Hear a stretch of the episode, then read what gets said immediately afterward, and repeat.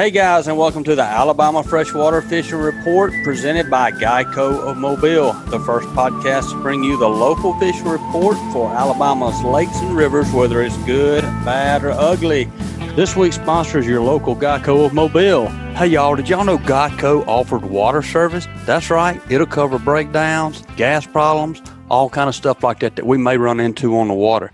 Hey, and you can even bundle it with your existing boat insurance to save more. Call Ron Davis of Geico Mobile and get you a quote 251 445 0053. That's Ron Davis at 251 445 0053 or visit him online at geico.com forward slash mobile dash AL. I'm Brian Senn, your host, and your co host, Steven Wisdom, and I am glad to have you back, brother. What's going on? Man, me too. Sorry I had to miss out last week, guys. Sometimes you got to dive off in the deep woods for a customer. And uh, as you may not know, I, I own a, uh, a feed company, and and I had a very important customer who uh, needed my attention last week. So hated I missed it, but uh, I'm back.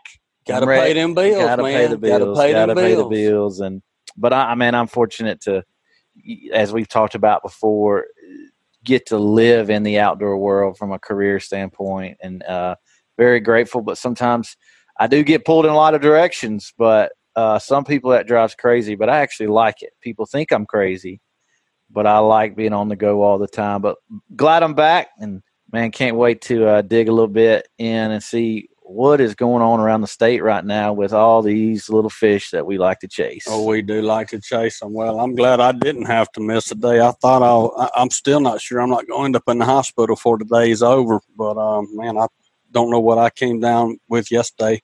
Hoping it's not the Rona, but it might be. So we're gonna get checked out and and see. But I'm gonna try to make it through. Hopefully, I don't fall out during the podcast today. But if I do, uh, I know it'd be good hands with Steven, so he'll keep well, it going. I do know CPR, uh, so I'll come in there hot. that's what I'm talking about. It's good to have friends. I can tell you that. Well, hey, today on our first segment, we're going to be going up to the Tennessee River chain, Lake Pickwick, with David Allen. David, what's up, my friend? Hey guys, how's it going? Man, it's going good, buddy. We're glad to have you on. How's it going? Oh man, doing good. Fishing's getting hot. They're starting to do what I like them to do best. They're starting to get done spawning. Shad spawns getting to get wide open with the water warming up in this warm week we got. Uh, they're starting to move offshore to their summer nest off in the deep spots of the lake, and uh, it's just getting to be that good time of year when everybody likes to fish on the Tennessee River. It is definitely getting hot fast here in Alabama. It's crazy how just how cold it was in the mornings this past weekend, and now we're just quickly running towards the 90s, and it, things change in Alabama very fast. And so, uh, yeah, tell us a little bit about you know you say they're headed out to their to their summer nest. What does that transition look like on Pickwick? You know, here the transition I always see it here. Um, we wait for those days get longer, of course, like they are now. You know, it's starting to get dark closer to nine every day. You know, we get closer, and then the main thing I see is you know the fish get done spawning, a wave gets done. They go up there, that water tip, the lake gets finally stable. They get comfortable and say, okay, I can go up here and drop my eggs. And that water temp starts getting above the 70. We start getting that 71, 72, and it really starts putting them fish in the mode. All right, that's time to move out. You know, our water temp was up there at about 72 I'd say about a week or two ago before that major cold front came through, and we actually had a, a little wave of them show up on some of the what I call the creek offshore holes, you know, inside Bear Creek, you know, Yellow Creek, those major creeks that, you know, ma- major populations of fish live in. But what happened was it got cold on them and it kind of just put a stop on it. It's like all the fish went into limbo. I'm like, okay, I'm going to stay where I'm at. Or they started going back to the bank because there was a pretty drastic shad spawn, not the big yellowtails or you know threadfin and gizzard shad spawn, but like the smaller threadfins or shad spawning on pea gravel banks and rocks and uh, some of the grass mats we've got growing out here on some shallower stuff. There's a lot, little bit of shad spawn action going on, and I think a lot of fish just held in that really forged back up after post spawning because when they get done post spawning like that, they're very weak and they got to fatten back up and get get some energy back from all that work of trying to produce some uh, produce some babies they're doing that. But it's it's getting there. I went yesterday for about eight hours, had a trip, and uh, we caught a lot of our fish fishing grass, throwing little swim bait. um, spinner bait, just trying to mimic those shad spawn. You know, throwing a, a four inch swim bait, a true bass 4.5. I was just throwing it in 99 problems on a half ounce head, just taking it through that grass. You can actually, when you get around the shad spawn, you'll feel those shad in the morning bumping against that bait, kind of rubbing up against it. And uh, that's when you know you're getting in that shad spawn. All of a sudden, it'll quit ticking and it just goes boom, and one of those big largemouth or smallmouths got a hold of it. And then we'll throw out spinnerbait doing the same thing. And uh, it's been fun doing that. And then once the sun gets up and gets gets things going, the kind of shad spawn starts to die off a little bit. You can sometimes stay around those areas and just move out deeper um, off the side of the hump or, you know, off the first drop off the bank that their shad spawn on. Sometimes could still catch those fish even after the, you know, major part of the shad spawn's kind of ended. And you'll do that till, you know, they kind of dwindle out because those fish will forage like crazy in the mornings. They'll just kind of fill themselves up. So when the water temp's still being in the low 70s, those fish don't have to feed as, as fast. And because uh, the water's not so warm, their metabolism's not as high as it has to be. Um, and then after that, I'll, you know, midday, I'll start going out and looking on some you know, deep water points coming off the bank in the creeks and the humps, and know, you know, using the Lowrance units to scan up these pretty good sized schools. I think the biggest school I've seen, I've seen some 200 fish schools, but a lot of them mixed in with white bass right now. Yeah. Um, you know, so you've got to you got to get through those white bass to get to the largemouth a lot of times and do a lot of catching. But once you get the bass started fired up, the white bass will run away because those largemouth will actually eat those white bass, especially the bigger ones. Yeah. So, um, you know, when you're looking on your graph, and I love this time of year as well, where we jump, kind of jump off the bank and back back to the offshore, and we're really studying. Graphs. You know, one of the things that I've always tried to hone in on, and, and is, do you have that ability to really identify both a school that that has both white bass and largemouth in it, and even mm-hmm. on a on a lake like Pickwick smallmouth? Or you really just you know tackling schools and you just it, it just all comes with um, history and and and you know you kind of get a feel whether or not you're ever going to get a largemouth to bite in a in, in, in a uh, white bass school or can you actually can you actually identify those with the amount of time you spent on your electronics? Yes once you get used to looking at those little dots on the screen you can actually decipher what fish are mixed in these schools and it takes time you're not going to just see it and go oh there it is and Granted, I do a lot of on the water sonar trips with my guide business out here. People buy these big high dollar units. I'll teach them the kind of the general things I go by to decipher. Okay, these are white bass, these are largemouth, these are catfish, you know, these are crappie. Mm-hmm. Fish all set up a little different than others, and even the dots show up different sizes and, and shapes on the screen to what kind of fish they are. And you actually be able to scan over a lot of these schools, and the white bass will look they touch each other. They run in massive schools together. They're littler dots. They're not really set up in a horizontal plane as much. They'll be suspended. Um, their dots will be touching each other, and they're actually, you know, they're not as big of a game fish. Dots will actually be smaller on the screen. Now, granted, if you got small largemouth them, you're gonna have a hard time seeing the different dots. But that's when you just go, up how the dots are set up. Yeah, yeah, um, yeah. White bass getting big blobs look like just, and you know, they'll be bigger game fish dots they won't look like shad, but they'll be mm-hmm. touching each other. They don't care to rub up against each other. Like largemouth, they like their space. They're not going to, you know, rub up against each other unless it's a high current situation. They have to. Yeah, oh, that's Those, but largemouth will sit up in a horizontal plane most of the time. You know, relating somewhat to the bottom. Now, granted, if there's a big ball of bait that floats over me, they'll come up way up in the water column feeding like that. But when they're just set up on the ledge, they're going to be in a horizontal plane, and you're going to be able to count every single dot. They're going to have some space in between them. They don't want to be rubbing up on each other. They want to be able to get some room and be ready to chase bait and feed. So I always, you know, people when I pull in these schools, especially this time of year when they're all mixed up with white bass, because that's really the only bait that's out there. The shad are up spawning. There's not that much shad out deep because the water's still in the mid 70s they can still survive up shallower and get their spawning going and reproduce more shad. So a lot of the bait fish that these offshore fish are out there in are white bass. So you can actually pull over these schools and I'll show people, hey, there's the white bass in the school, there's the largemouth in the school. And sometimes they'll mix together so thick that you have a hard time picking them out. And a lot of times you actually just sit there and fish them and then you can scan back over them and see where the white bass start getting stirred up and they'll yeah. separate from those large. Like, oh, there's the largemouth, and you just keep catching yeah. them. But so, it takes a lot of time to understand that. You got to put some time behind the steering wheel to see that for sure. Absolutely. So, so we're in the middle of that transition, and I know you, I heard you say you're throwing some swim baits and spinner baits, and you know, as you mm-hmm. transition mm-hmm. with that shad spawn and um, mm. but once you kind of get out there and you're really graphing, like uh, what's your go-to on Pickwick? Uh, how, how, are you catching those fish that you're that you're truly graphing? You're not fishing a grass edge. You're not fishing a transition mm. point. You're truly fishing schools of fish that you found on your graph. My, if I had to pick three, only three rods to go tackle these all, offshore fish on Pickwick, it would be you know earlier in the year it would be the Z-Boss 22 crankbait and uh, Blue Moon.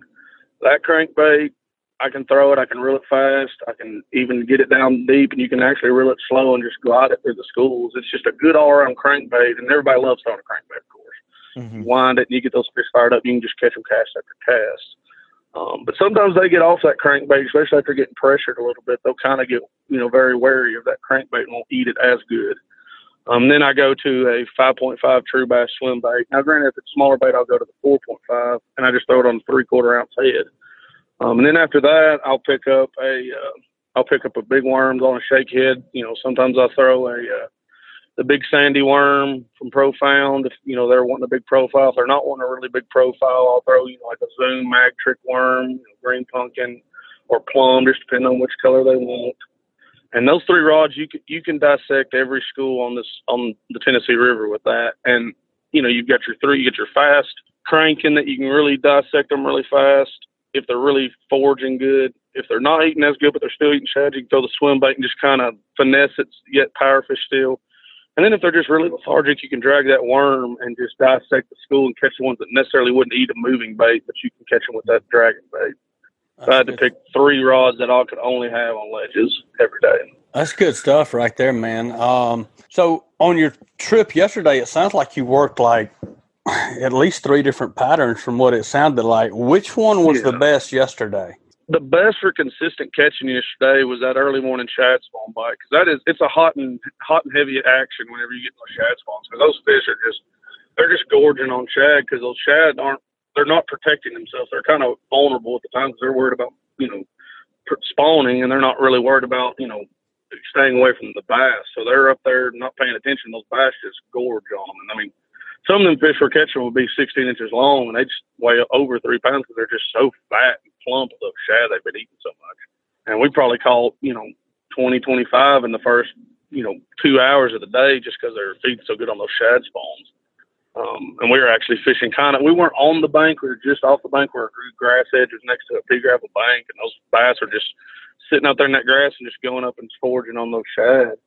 Um, and then once that happened, you know, we started fishing some, you know, I call it mid lake stuff, but it's more or less creek related offshore stuff where those fish are transitioning from spawning and just easing their way out. And we we caught, you know, we probably caught, I'd say 15 fish offshore. So they're still in that, I call it the post spawn funk offshore. And a lot of it's got to do with fishing pressure too, because a lot of, you know, there's only so many schools out. There's not a lot of schools out with this cool water and this cool weather we've had, mm-hmm. which that's going to change drastically this next week with all this warm water. Mm-hmm. But the shad spawn bite's definitely been the most productive, but it's a short-lived window. It, it, it lasts, you know, while the sun's not up high. Now, granted, I double back on some of that stuff later in the day, and we caught a few, but it wasn't nowhere near the the fast-paced action it was that first two hours of daylight. Mm-hmm.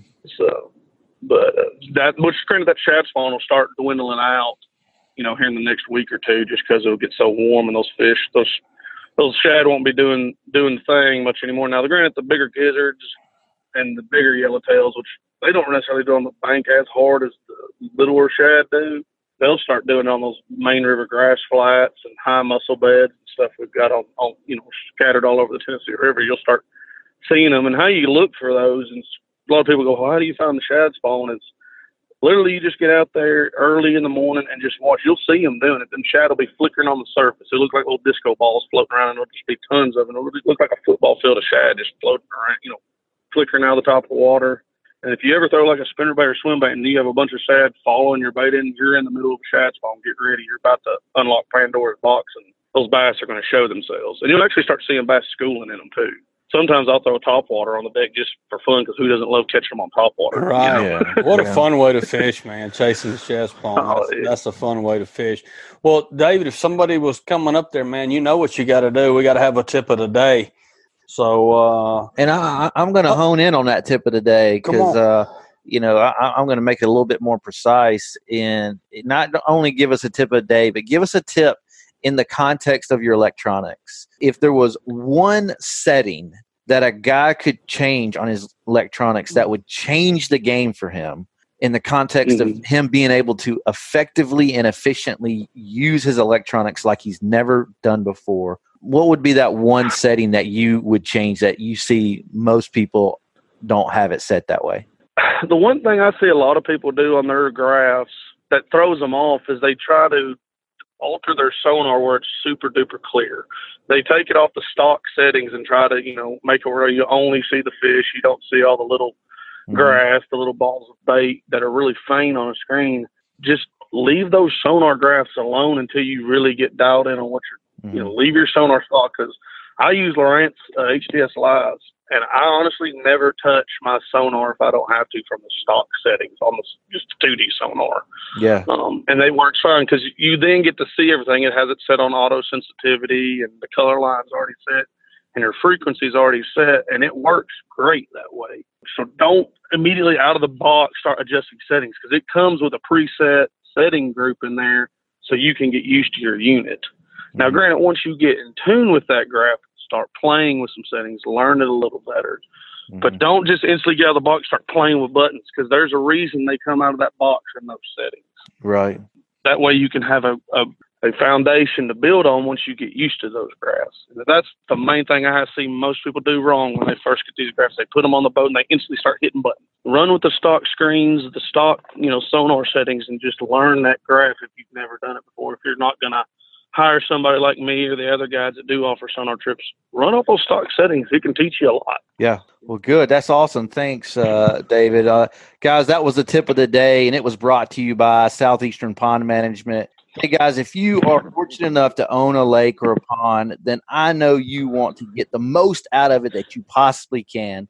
We all want to manage and grow big deer, but we also want to grow big fish on our properties. And if you have that property, to try to get the biggest, healthiest fish possible, give Norman at Southeastern Pond Management a call. Norman will get you headed in the right direction to get your fish as big as possible. So call Southeastern Pond at 205 288 1371. Well, David, man, thank you so much for your time again. We love chatting with you. You're a wealth of knowledge mm-hmm. on Pickwick. I love how you break things down and you you kind of ride the line of of technical versus practical. And so uh, we know that our listeners are getting a lot out of it. And um, uh, hopefully they'll be reaching out to you to uh, go take a trip with David to catch a bunch of fish, or like he said, even just to dive in deeper to understand your electronics. So many people buy really advanced electronics, but they never stop to learn and understand them. And David can help you do that. Guys. And that's one thing that I really love that you just said a while ago, man. And I didn't know that that was an option. I didn't know that there was somebody out there like yourself that I could. I could uh, contact and put in the boat with me to go teach me not only how to set the uh, electronics up, but how to use it on the lake to catch more fish and to find fish and what I'm looking for, how to dissect that thing. So, uh, man, that's really good. If somebody wants to come up and go fishing with you or get you to uh, get in the boat with them and teach you how to fish with these electronics, how they need to get up with you, David? The easiest way to get a hold of me is uh, just give me a call on my phone at uh, 270-205-9380 is the easiest way to get a hold of me granted, I'm out on the water fishing all the time. If I don't answer it, leave me a voicemail and I'll get with you as soon as I can. And then the other way is just to keep up and kind of see what's going on with me and how, how the fishing's going. Um, just get on Instagram and Facebook and look up David Allen Fishing. Well, David, you, I post pictures pretty regularly and you see me on there. Well, good deal, man. Well, thanks. Uh, thank you a lot for being on, and uh, we always enjoy it. Like Steven said, you're a wealth of knowledge, and we appreciate you being on here. And we look forward to talking to you again real soon keep catching fish and be safe on the water. And uh, we'll talk to you uh, in, in the next week or two, I'm sure. So we appreciate Sounds it. Sounds great. Well, thank you all, and everybody good luck out there. Thank you, man. Thanks, Take man. care. All right, guys, for our second segment today, we have Brian Barton joining us from North Alabama. He's a he's a Wilson Lake, Pickwick Lake, jack of all trades, from what I understand. So, Brian, man, welcome to the Alabama Freshwater Fishing Report. We're excited to have you. Well, thank you. Um, honored that you uh, called and asked me to be on. And yeah, I'm kind of what the locals call an old river rat. 54 year old, been on the river my whole life in the Shoals area. Started out in high school for spare money doing mussel diving, fishing trot lines, and slat boxes for catfish. Evolved from that into a tournament bass angler for about a decade and uh, did that for a while, had a lot of success. And then just as I got older, looking for sideline income, I decided to pursue guiding. So got a Coast Guard license and started out just as kind of a catfish guide because that was what the demand was in our area. But that's now diversified into bluegill. Probably one of the few anglers still doing live bait for smallmouth bass, which is about a lost art in our area. So if it swims, I'll pursue it at some point in time. Man, that's awesome. Well, uh, Brian, I'm actually originally from the Shoals myself, and I uh, have a heart for Wilson Lake, and I, I, I know you spent some time on there. Actually, very first boat I ever owned was a 1973 Astroglass piece of junk. I mean, but I loved it. Broke down every time. So, but my strategy was I couldn't fish on Pickwick because I basically broke down every time. And if you break, if I broke down on Pickwick, I mean, I may end up at Natchez Trace, no way to get back. But in my mind, my little 16 year old mind, I was like, if I go up on Wilson, I'll just drive up and fish. And if I break down, I will eventually get back home. And I and I would put in in the, the boat ramp right there at the dam and basically cut my teeth fishing out of a boat by myself uh, as a teenager on Wilson Lake only because I had a I had a uh, backup plan for my breakdown that I would eventually just float back to the truck. I think we had the well, same boat going growing up, man. When I was growing up in Demopolis on that Tombigbee River, that was the thing I thought about. I, I, think I had three trips in a row where the Coast Guard had to come get me in the middle of the night because I still at home and mom and daddy's calling the, the, Coast Guard. But I had I had one of them old stick steers, you know. Yeah, yeah. Oh yeah. So, well, I think we all share that. My first was a low flat bottom boat riveted, and uh, of course there were no bilge pumps or any way to pump. So you fished for 30 minutes, and you took a coffee can and bailed water for 15 minutes. So we kind of all started a little rough, I guess. That's right. Absolutely.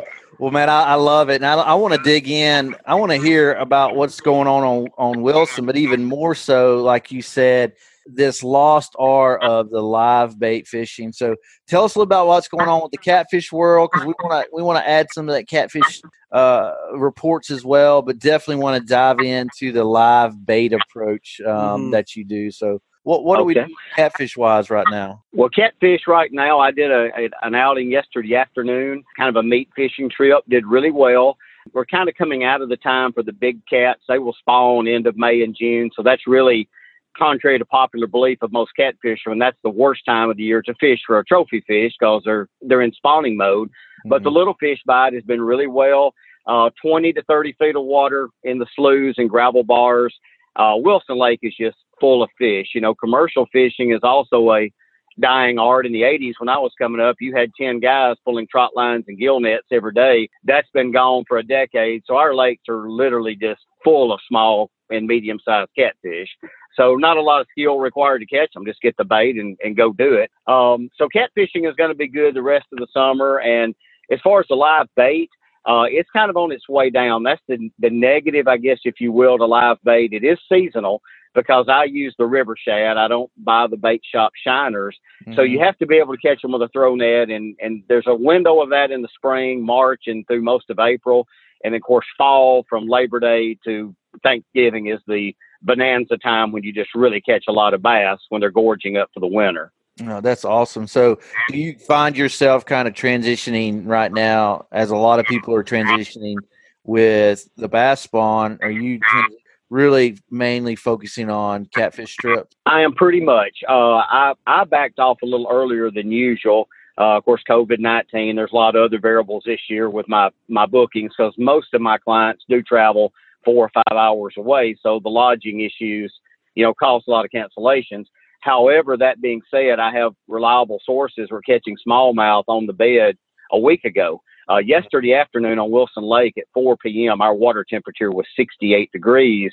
We should be pushing 80 this time of year. So you know, the fish are messed up. It's been uh, between the flooding, the up and down roller coaster of temperatures. They're all over the place. But on a normal year, that live bait is late March, middle of April is the prime time to catch the spawning fish. Nice. So, still sticking on the uh, the catfish. So help our listeners who, like me, I, I've been an avid bass fisherman my whole life, but my kids are uh, getting a little older now, and they my oldest son is enamored by just catching fish, and so we've started. You know, so I'm not always on the grind like a lot of a lot of my bass fishing is. So I've been catching a lot of crappie with my son just for the sake of catching fish. And so a lot of guys out there, you know, may be in a position of considering trying new things. And even though they may be very advanced fishermen, they may not be advanced cat fishermen from the standpoint of the approach and the rigging. And so tell us a little bit about, man, if we wanted to go come up to Wilson and, and fish with you, what, what can we expect on our approach? How are we going to catch these fish? What's the rigs going to look like? How are we going to try to find the fish uh, that to catch uh, on Wilson? Well, I'm going to try to, to simplify that in two answers because where in bass fishing you have different lures, sizes, colors, you have different things you can mm-hmm. change and manipulate in catfishing, really the only thing you can do is change the location you're fishing or the size of the bait to target a bigger or smaller fish because you don't have the the variation of things you can do. But the worst thing people do in catfishing is they overthink it. Catfishing basically there's three methods that I use to catch catfish. Number one is what we call slow trolling, which basically we're using a, a heavy duty equipment with a float rig. And a quick description of a float rig. It's a three-way swivel. It has a about a six or eight inch dropper to a two to three ounce weight, depending upon current and depth. And then off the other leader of the swivel, you have about a five foot line with your hook, and we place a small styrofoam float 12 to 15 inches above the hook. So if you can visualize that, as you throw it out behind the boat a couple hundred feet, you're you're trolling point two, point three, very slow, You've got the weight that's stirring up the sediment. You got the audible sound to attract the fish, but yet you've got this float rig keeping your bait up uh, out of the mud and off the mm-hmm. hangs, mm-hmm. suspending that bait about two foot off the bottom. Another thing, a lot of people don't realize in clear water, catfish is a very visual feeder. Mm-hmm. I only use bright red floats, and if you're a bass guy or a crappie guy, if you pay attention, if you get into blue cats, a lot of times it's because you're throwing a red-headed jig or something with red on it. There, I think it's the blood factor. I don't really mm-hmm. know that, but whatever reason, they're attracted to red. So if you're mm-hmm. fishing a clear water lake, you'll catch twice as many fish just simply putting a red float versus a yellow or chartreuse float above your hook. That's the first method. Number two would be the traditional drop your anchor and just cast out and let your lines lay on a designated area where the fish are. The key to that is the lighter line and the lighter weight, the better. So many people think catfishing, fishing with a rod as big as rebar, a 100 pound test. That's all fine and dandy if you're after 80 and 90 pound fish. But for normal eating size fish, I use 8 to 10 pound uh, monofilament, uh, number two size hook, stuff you would really use for bass because yeah. the lighter equipment you use, the more bites you're going to get. All right, I want to talk about both these ways a little bit, but I want to back up to that first way again because me and Steven just looked at each other like I have never heard of anything like that. I've never heard life. of trolling for catfish. I've never That's heard of trolling for catfish. I threw a lot of jugs out growing up.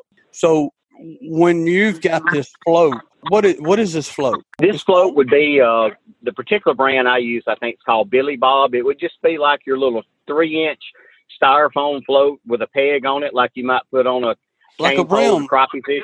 Yeah, yeah, yeah, yeah. Just just a little bit bigger size to hold up a two or three ounce fillet of skipjack to keep it from falling into the bottom. Yeah. But all the float purpose is is to keep the bait up off the bottom so it's yeah. not dragging in the mud right. and your hook hanging. Yeah, uh, absolutely. Yeah. That's that's pretty. Oh, it's a it's it's a science. I you know a lot of people look at a catfish guy and they they give no credit to it, but I, I assure you to really master catfishing, there's about as much art or skill as any of the other game fish. It, um, it really is. I, I, can agree with you on that. Any fishery is the same way. Is there's always an art to what you do, and which makes you that much better than the next guy. So uh, that that's crazy. Was there? You said there was a third one. The third one is the most unorthodox of all catfishing, but it will catch you more big catfish than any other way, and that's simply set up on your location and throw from deep to shallow. In other words, if I'm on Wilson Lake on a point, I'm going to anchor my boat in three to five feet of water, just right on the shoreline, throw out into the deep, and use no weight. Absolutely no weight at all. Uh, it may take five, ten minutes for a piece of bait to get to the bottom in 40 feet of water, but fish it free spool, and it's just a natural presentation. And mm-hmm. I catch more big catfish in that method than any other way. And I, I, thought you, when you said unconventional, I thought you were about to go the the other route of of of noodling, and I just I can't get my head wrapped around that. that. You're going to. No. You're going to in about another week. I'm you're going to get you. You're going to get your hand wrapped around one. I ain't doing it. So, and, and again, you're you're just typically using cut up skipjack that you're you're catching on a cast net, right? Well, the skipjack actually are called on sabiki rigs, and I get uh-huh. mine from a bait, a local bait guy, because you get into a time factor trying to mm-hmm. manage time between collecting bait and fishing. But I use fresh skipjack. Occasionally, I will use fresh frozen if they've been in the freezer less than two weeks and vacuum seal. But you know, uh, it's just like anything else. Fresh is always better when you can get them. Uh, so, uh, but that's about all I use is skipjack herring most of the time. So if I'm going to go out, let's go back to that second method again, where it's just the traditional way that most of us probably think of as catfishing, and that's just going out with some cut bait or stink mm-hmm. bait or whatever it is, and throwing out with a weight on. Uh, and I and I like what you were saying about the, the lighter line. But when I go out to a lake, what am I? Are, are you looking other than water depth, are you looking for anything particular to hone in on where these catfish are, or are they pretty much just everywhere in the right depth of water? They, it's kind of both both answers. There's certain certain places that fish are at 12 months out of the year. I do use my electronics a lot, but here's here's what I have learned to key uh, key in on on a lake like Wilson. You've got a deep lake, 60 to 80 feet in the main lake right now you'll go out there say we're in 60 feet of water you'll see more fish at 40 to 55 foot deep than anywhere i don't want to target those fish a suspended catfish is a difficult fish to catch for two reasons one he's inactive number two it's hard to get the bait even with a line counter presented right where he's at so what i look for is fish that are within five feet of the bottom that tends to be your more active feeder. So I use my electronics to eliminate eliminate that first of all, and then they're like a bass or anything else. They're a structure oriented fish. They're going to follow channel edges. They're going to get in your crappie brush piles, uh, rock piles, anywhere there's some type of cover on structure, just like with any other game fish. That's what catfish like. Man, that's awesome. That's awesome. And the other method you tend to use, uh, or uh, fish uh, fishing you do, is with for smallmouth live bait, and that's really fallen off, but it'll kick back up in the fall. Did I hear you, hear you correctly on that? It'll it'll kick back up as soon as our shad minnows, our yearling shad, get about two and a half inches long, which is typically mid September, and you need the water temperature to get back into the mid 70s. That that's not really so much for the fishing, but to keep the bait lively, uh, even with a good commercial tank and the chemicals, you really need that water temperature down around 70 or even the upper 60s. So that's not so much a fishing thing. I just have to wait for conditions to get right to keep the bait good and lively more than anything. That's great. Well, Brian, if, if somebody wanted to come up to Wilson and come catch a big old catfish or, or just a lot of catfish, because I, I, I, hear you when you say it, the big ones are kind of seasonal. How can folks get a hold of you? Well, they can uh, call me at 256 412 0969 I've got a website, uh, brianbartonoutdoors.com and brianbartonoutdoors at AOL.com is my email. Gotten a little lazy the last couple years. I really hadn't updated my photos like I should, but you can go back into 2015, 16, and 17, and you can view some people that saw over 100 catfish. We've got several shots in there that uh, we've done over 100 fish many a times on just a meat fishing trip. Yeah, that's awesome. That's really good. Well, I'm I'm going to bring up one more thing before we let you go. I know that you are also a brim guy, and yes. we're in May. I mean, this is this is a time that a lot of people consider like the best brim month. I guess. Are we there yet? Are we we still waiting? And I and I want to have you back on to win and, and have a and, and do a whole another segment on the brim because with much water as we have around the state of Alabama and how fortunate we are to have so much water, there's a lot of people that don't have a a big bass boat or they can get their kids out and, and do some, some brim fishing. So I do want to have another segment with you on that. But Sure. I just wanted to touch Oh. on um, that real quick. To answer your question, I had a box of crickets delivered last week. I think the seventh was the full moon, seventh or eighth. Had high hopes. My son was home visiting. Went up on Wilson Lake. Total flop. Caught a few little small pumpkin seeds, small fish. Again, I think that water temperature is our Achilles heel. I believe our full moon in June is going to be our time this year. But typically, Mother's Day weekend or the full moon right around first of May is the shell cracker time for sure. And usually your bigger bluegill are on, but this year, at least in my waters, I have not seen that because of the cooler water temperatures. I got you. Good stuff. Well, I want to have you back on when we get closer to that time for sure, and talk about how to how to locate those bedding brim and, and give some of your tips on that. So, Brian, man, thank you so much for being on today. We we greatly appreciate it. Uh, that was a, a really interesting and, and informative segment, and uh, man, we look forward to having you back on soon. Well, thank you guys. I've enjoyed it very much, and uh, you call anytime. Y'all have a great day. All right, Brian. See you, man. Have a good day. Thank you, buddy. Bye. Steven, I, I did. He's trolling for catfish. Trolling for catfish. Never in my life would I ever thought he was going to say that. there's a lot of things I may have expected Yeah. in that call. With catfish and trolling was not one of them. That Yeah. is, uh, yeah. Could you imagine like just kind of bumping along and a big 40 pounder jump on your line, you know, going half a mile an hour, dude, the bend of that rod.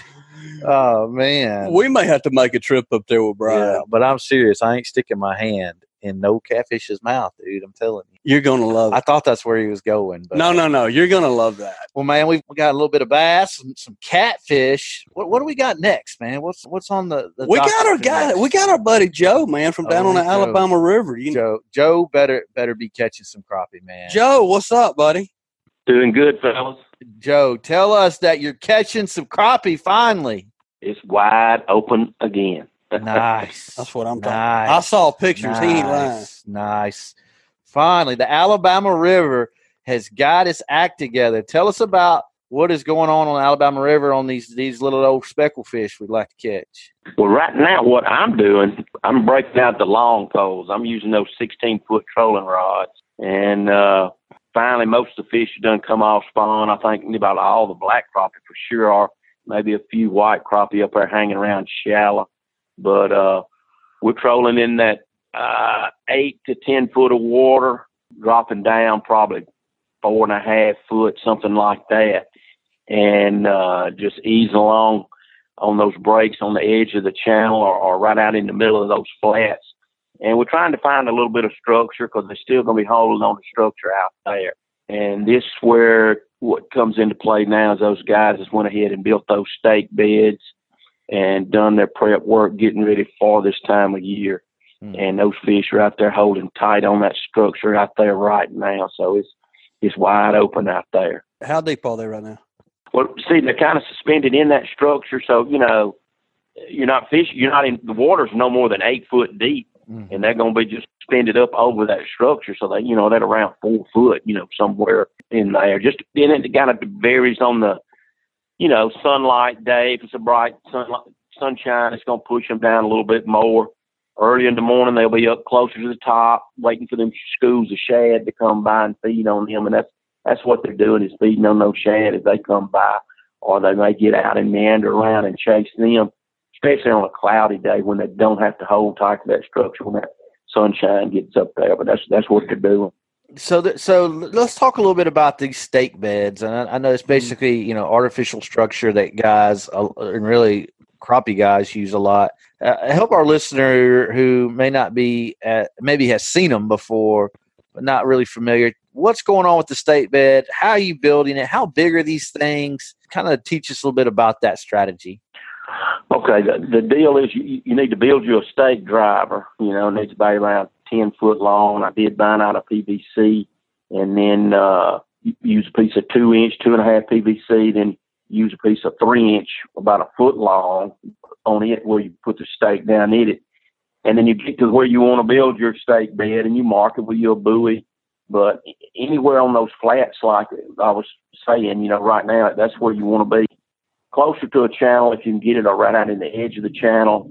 And uh, what I do is find a guy that's uh, say some of these lumber mills and all, and they use what they call uh, stacking sticks, and then uh, after a while, some of them they get worn out, and they have bundles of them that they literally throw away. And most of the time, they'll give them to you.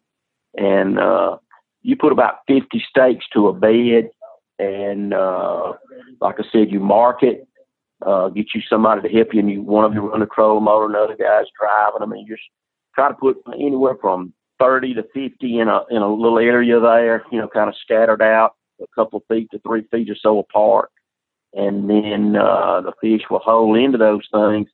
And and with the stakes, you know, I've tried a lot of different things. I've tried, you know, cedar trees, Christmas trees, stuff like that. That turns into a lot of work. It's a whole lot easier doing these stake beds. Mm-hmm. Plus, you don't get hung up in them as bad when you troll through them with just one, you know, single stake standing up. You, it's a lot easier to ease through them. So they just hold tight to that stake, almost like they would a like a brush pile. They just get as close as they can to it. Right. It's just like a standing small yeah stump, something that you find out in, in the flooded places. You know. Yeah. How how well how big of a stake do you need to use to ultimate? And you're driving this into the mud, and how how right. much are you leaving left hanging out of the mud? Uh, most of them that, that I use will be anywhere from six to seven foot and you drive them in a couple of feet or, you know, something to that effect, you know, and it'll leave, you know, anywhere from four to five foot, you know, sticking out. Yeah, yeah. Interesting. And, uh, now, and you're driving, you said you're using rebar to drive down? No, PVC or, pipe. Or no. PVC pipe. Right, PVC pipe, you know, with a. Uh, and then what are you uh, doing with these stakes from the mill, from the wood yard? That's what we're driving down. He's putting it in the pipe. You put it, you put it right. in the pipe, and you basically use the pipe like a, a hammer, but you know, like you're driving a T post. Those little things. Oh yeah, yeah, drive yeah, a T post with. You. Exactly. But they're using. PVC but you just got a longer handle on it, you know. To I got you. Because you you may want to do some in that depth, and then later on you may want some a little deeper for later over in the summer. You know, you may want to have one in say ten to twelve foot of water. How many and, will you uh, typically put in one location? Like I said, somewhere between thirty to fifty. You know, works real good. You know, and it'll hold a good many fish, and then you know you do several of them and don't beat one up. You know, don't try to clean one out when you go and fish it. You know, mm-hmm. catch a few nice ones off of one and move to another one, and so on and so on till you get you a good limit, and then. So when you do it again next week? When you're chasing stake beds, you know when you're when you're on that pattern, how is your approach? Is it are you, you are you heard I heard you say strolling? Are you always strolling? Trolling? No, uh, strolling. trolling. What is strolling? About strolling, is strolling? Is, that's how you walk, man. You're a stroller. I'm a stroller. I mean, strolling. Yeah, yeah. like strutter, strolling. uh, so is is trolling these stake beds the go to, or are you, you casting to them? Can you cast them as well? Like what? What's my approach? Yeah, you, you can actually cast to them too. But the way I do most of my trolling, you want a little bit of a breeze, or get on the uh, downwind side of it, and that way you can ease up to it because, like I said, you're gonna have eight poles out with uh, two hooks to the pole, so you know you got around 16 minutes you're putting up into this thing at one time, and then you will if you if they're there when it's real good, okay, you'll ease up to it, and all of a sudden, bam, bam, bam, you'll have two or three poles go off. Well, then you want the wind to kind of push you back while you're taking care of getting the fish off and getting rebaited up and then you ease back into it again, like I said, with the wind to your face coming to it. Yeah. And do it over and over and over till you get get what you want. Like I said, I'm I'm using my live scope too on the front, so I can look at it and know exactly where my stake bed is, and I can ease up to it. And I mean, you know, I've, I've been using this thing, and you can literally tell which pole's going to get the hits first. You know, depending on which way you come up to it each time. If you're off to the left or right a little bit, you know, that'll be the side then, I'll watch those poles over there, and uh, that's where you'll get your strikes at. Say, tell us a little bit about that live scope. That's a Humminbird product, right? No, it's Garmin. The one I'm using is Garmin. Garmin okay. Live Scope. So the Garmin Live Scope. Tell us a little bit about what's going on there. Well, it's I mean that's you know newest technology out there right now with that live scope, and you can actually well it's it's live it's what's going on. It's not delayed. So you're seeing actual time what's going on out in front of you. Somebody's And, calling uh, you to book a trip. Yeah. They crappies biting. They call. They calling. They calling him to book a trip. so is it is it looking out in front of you or is it right underneath you? Like what? Is it like a traditional Well, you- sonar, but but more of a live feed, or is it looking It's a live feed, and it's a couple of different ways to set the transducer. You can set it where it's strictly down or out in front of you. There's a new mount that I just got in. I'm getting put on. It's called. Had to download some stuff onto my unit, but it's called uh, perspective mode, and now it's giving me a, like a 180 view in front of. Me. And I mean, it's it's definitely a game changer. Whether you're catching crappie, whether you're catching bass, whatever you're fishing for, you know, it it really puts you on top of where your fish are at. I mean, you can actually hunt fish, and there's a, a technique some guys are doing in some of these new in the crappie trails now that they're actually hunting big fish and targeting strictly chasing big fish instead of just going out there catching anything they see. You know, they're wanting just strictly a two pound, two and a quarter pound crappie, and they're chasing those guys around till they catch them. So it's, it's that's kind of neat there. So is this But- a? Are you seeing like a live view, or are you seeing more like a a, a sonar view? Yeah, it's it's just a sonar type view, Okay, but you can see them see the fish actually move. I got The whole it's pretty. Like I said, I mean, I can actually see a fish strike when it hits my minnow. That's amazing. Uh, I mean, I can watch my line. I can see my line, my lead, my bait. That Pretty- sounds like a, neat. a really cool product. You know, one of the questions I had on trolling is, you know, you got 16, you got 16 minnows out. You go through one of these beds and you get three or four fish on. How in the world do you keep from getting everything all tangled up with lines all in the water and fish everywhere? It can turn into chaos. And uh, I had my son with me this weekend, and like I said, we uh, we slept in that morning. It was probably eleven o'clock before we got started, and by one o'clock we had twenty two fish in the boat, and probably uh, missed that many, and had about half that many throwbacks too small. But it was constant action the whole time, and uh, to be honest, it can really it turns into work. And if you by yourself, you, you have to limit down to probably you say four poles, two on each side, and that's the only way I can keep up with it. But and and really, it's almost a three man type trip because you need a guy really standing behind you, uh, helping with the dip net, helping with getting rebaited up and getting fish to the live well. Because once you really key on where they're at, it's pretty fast paced. You better be ready to go. That sounds like a lot of fun, man. Well, give us your, uh, what's your tip of the day, buddy?